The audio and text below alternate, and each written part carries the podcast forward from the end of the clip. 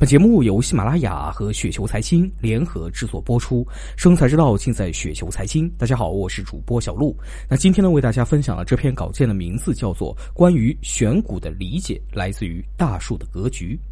首先，选股呢要选择确定性的行业，而高科技行业的业务复杂难懂，新技术呢是层出不穷，竞争激烈，未来不确定性太强。所以宁可买海天味业、伊利股份，也不去碰北斗导航和科大讯飞。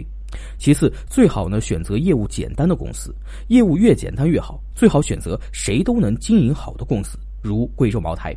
还有，宁可选择没有竞争、行业简单、管理平庸的公司，如云南白药、国物生物，也不选择竞争激烈、行业复杂、管理优秀的公司，如亨通光电、老板电器。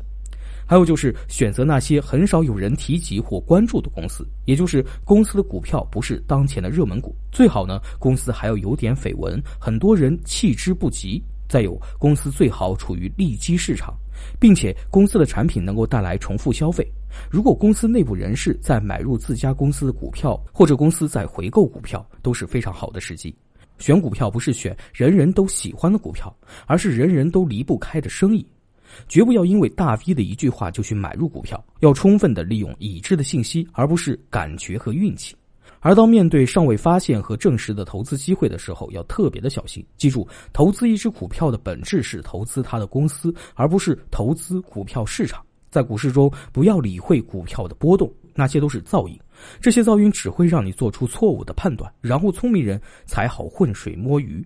另外，选择那些能赚钱的大公司的股票，特别是价格被低估公司的股票，或者未受到充分赏识公司的股票，这个时候呢，你就应该下功夫选择一只好股票，而不是去管整个市场的情况。市场有它自己的运行逻辑，然而当你按照自己的标准选不出一只股票，那这个时候股市就是高估了，你就要持币上观。